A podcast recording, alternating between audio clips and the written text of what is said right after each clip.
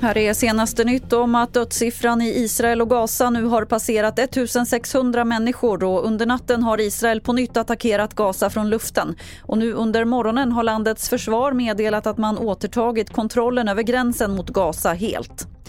Här i Sverige har det brunnit på totalt sju ställen i Stockholmsområdet i natt. Fyra villor och tre flerfamiljshus ska ha utsatts. Enligt polisen misstänks alla bränder vara anlagda och de tror också att en del av dem har något slags samband. Daniel Wikdahl på Stockholmspolisen.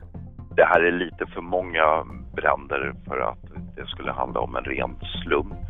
Så ja, vi misstänker att det finns ett samband mellan de här bränderna och därmed inte sagt att det finns ett samband mellan samtliga de här bränderna. Framöver kommer det även att handla om hur de här eh, händelserna på något vis då eventuellt passar in i den stora bilden som vi har av den grova brottsligheten i Stockholmsområdet.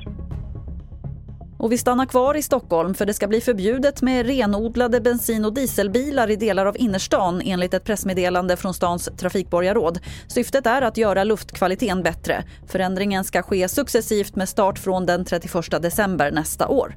Fler nyheter finns på tv4.se. Jag heter Lotta Wall.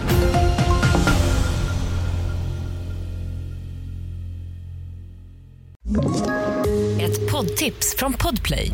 I fallen jag aldrig glömmer djupdyker Hasse Aro i arbetet bakom några av Sveriges mest uppseendeväckande brottsutredningar.